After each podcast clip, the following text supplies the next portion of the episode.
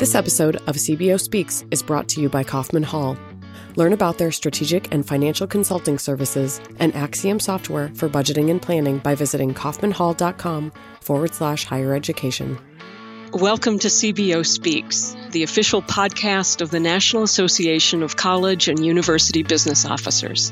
I'm President and C E O Susan Wheeler-Johnston, and I'd like to thank you for tuning in today. Our mission for this podcast is to ask chief business officers to reflect on their careers, share personal examples of the ways they have navigated challenging situations, and offer some lessons that they've learned from their experience as a C B O. You can find resources for today's episode, as well as a wide variety of research and tools at nacubo dot org. Thank you for joining us today. I hope you enjoy the podcast. Hello, everyone, and welcome back to C B O Speaks. Thanks so much for joining us. My name is Megan Strand, your host, and it's my honor to be joined today by Robert Moore, Senior Vice President of Finance and Administration at Colorado College. Welcome, Robert. Good morning.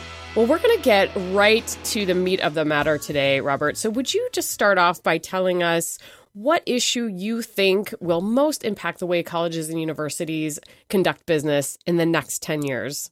I think there's going to be significant change uh, in two ways. Uh, the economic model has to change. So many states are decreasing their support of public higher education, and taxpayers are finding out that tuition has to increase, but they want the cost to decrease. So there's a change in the economic model there. And in private higher education, fewer and fewer people are able or willing to pay what has traditionally been the, the model in private higher education. Institutions who are using significant merit aid to increase enrollments are having decline in net tuition revenue. That's not sustainable. So something has to change in the economic model, how we fund higher education. And students are changing what they expect out of higher education. It's changing in the classroom, whether that's at the graduate level, community college. It's also changing in the co-curricular. Higher education is faced with demands to help students in many ways outside of the classroom, whether that's in food security, whether that's in mental health assistance. Our economic model doesn't charge for those services. We tend to charge by credit hour. So we need to figure out how we're going to continue to meet the needs and serve our students, but at the same time have the revenue to, to provide it. So I think there's some interesting major changes coming in higher education. Indeed. New decade, new challenges. Correct. So how do you think current C B Os can best prepare um, or even develop the next generation of higher education leadership, particularly when considering the growing desire to diversify the field? So, so first of all, I think it's great that the field diversifies in many ways. It's just not an ethnic diversity, but it's mm-hmm. also a diversity in background, mm-hmm. previous experiences that people bring. I think we need to be open to including people who are new to higher education or people who've worked in other parts of higher education. And C B Os need to find the time and make the time to talk to these folks, to think through problems with them. I, I learn a lot when I go into someone's office and sit down and say, here's what I'm thinking about. Let's talk about it. What do you think? Sometimes I hear back a new idea, and sometimes as I'm trying to explain what I'm thinking about, it helps me change my thinking. So I think we have to be open, not just to a standard meeting format, but to develop uh, ways of helping people help us think, but also help them think about the opportunities that are ahead of them if they care to stay in this profession. Anything that you see as a particular challenge that gets in the way of diversifying the field? Um, I think um, there's a standard expectation of what the field is like. I think we haven't done a good job of saying to folks, this is not just, uh, if you will, an Uber accountant that we're looking for, someone who can add numbers quickly or can understand just the balance sheet. Uh, I think that puts some people off. I also think um, we haven't always thought about what is the best way to generate candidates for positions as they come open. I think we need to very carefully try to expand the pool of people who apply for positions in middle management and upward. So communicating what the role involves and then also kind of expanding your reach in terms of who you're considering as a talent pool. Uh, c- correct. And um, while there's a lot of challenges, there's a great opportunity to serve. And I think people are attracted to professional opportunities where they're providing values to other. And I think C B Os and people who support us are all doing that. And we need to make that clear to folks when they think about working in this position. Yeah, that's a really interesting point, Robert, because It's it seems that the generation that's upcoming, up and coming, really feels like that's important to have that kind of uh, altruistic underlying component to what they're doing professionally. So that's a great point. I think that's right. And I think people who work in the business side of higher education can go home at night and think, today I did something that helped advance the opportunity for folks to learn and grow. And that's a pretty satisfying idea and concept to take home at night. I love it. Well, let's talk a little bit, not only to existing C B O listeners, but to any listeners who might be considering a C B O role, as we were just talking about, as their next career move.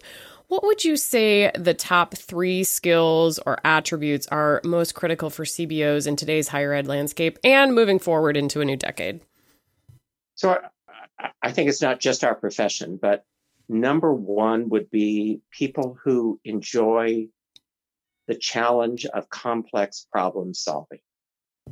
I think that's a skill set that is in demand in many professions, but clearly in ours. While I think it's challenging, I think it's also stimulating to have this opportunity to try to think through when it's complex, when there's many facets to it, and you get to be a part of helping develop that solution. So people who enjoy a problem that's not straightforward, uh, that has many facets to it, I think that's important. I think you have to be creative. Um, I, we, we need people who say, well, I, let me first learn how we've done it. And then let me think about, is there a different way to do it or a way to improve it? And it gives you an opportunity in the business field to bring your creative streak, if you will, to that. Um, and I also think you have to think critically. Um, it data will help you, but But you also have to just step back and take the time to think through the issue in front of you and to be critical about the way that the organization has approached it, the way you might approach it, and to think about how can we do it better or differently. I think those are all stimulating um, skill sets. Um, I think it's not just C B Os who need it, but I think we, like many professions, need people who can come in and think in a different way and think critically.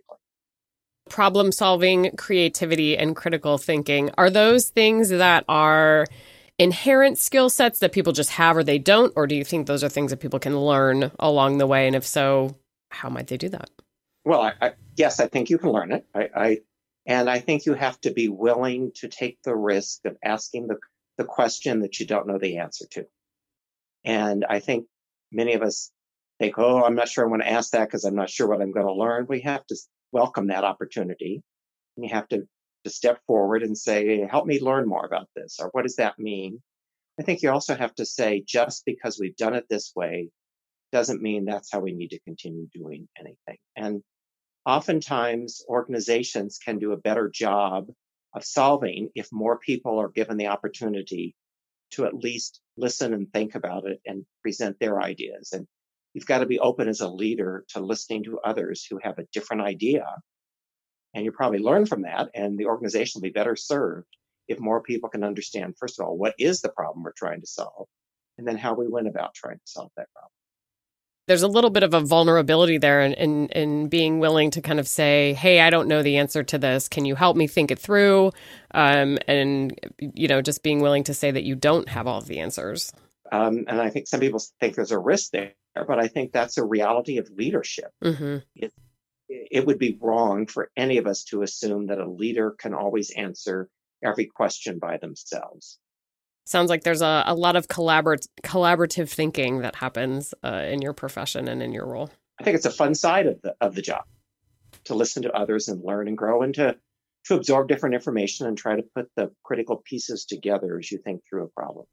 So then we should add listening to your uh, your list of the top things that a C B O needs. I am often well served in a meeting if I listen first and speak later. Indeed. Indeed. We could probably all learn from that, Robert. That's a great lesson. Okay. So now the most, uh, my favorite question to ask people, speaking about being vulnerable and taking risks, thinking back on your time as a C B O, Robert, would you tell us about what you'd consider to be your most fabulous failure, or maybe something you would have just done a little differently, and what you learned from it? I'm, I'm not sure I can identify the most fabulous failure, but um, generally, I, I think it relates to personnel issues. Mm. Um, um, quite a few years ago, I promoted someone, and I thought, oh, it's great to give somebody an opportunity to step up to the next level. But I didn't have a, a rigorous interview process. I, I didn't sit down and say, why are you interested? What would you bring? What do you need to learn? It was simply a promotion. And mm. I think that allowed the individual to understand the challenges of the new position. It didn't give them a chance uh, to think through, do they really want to do it?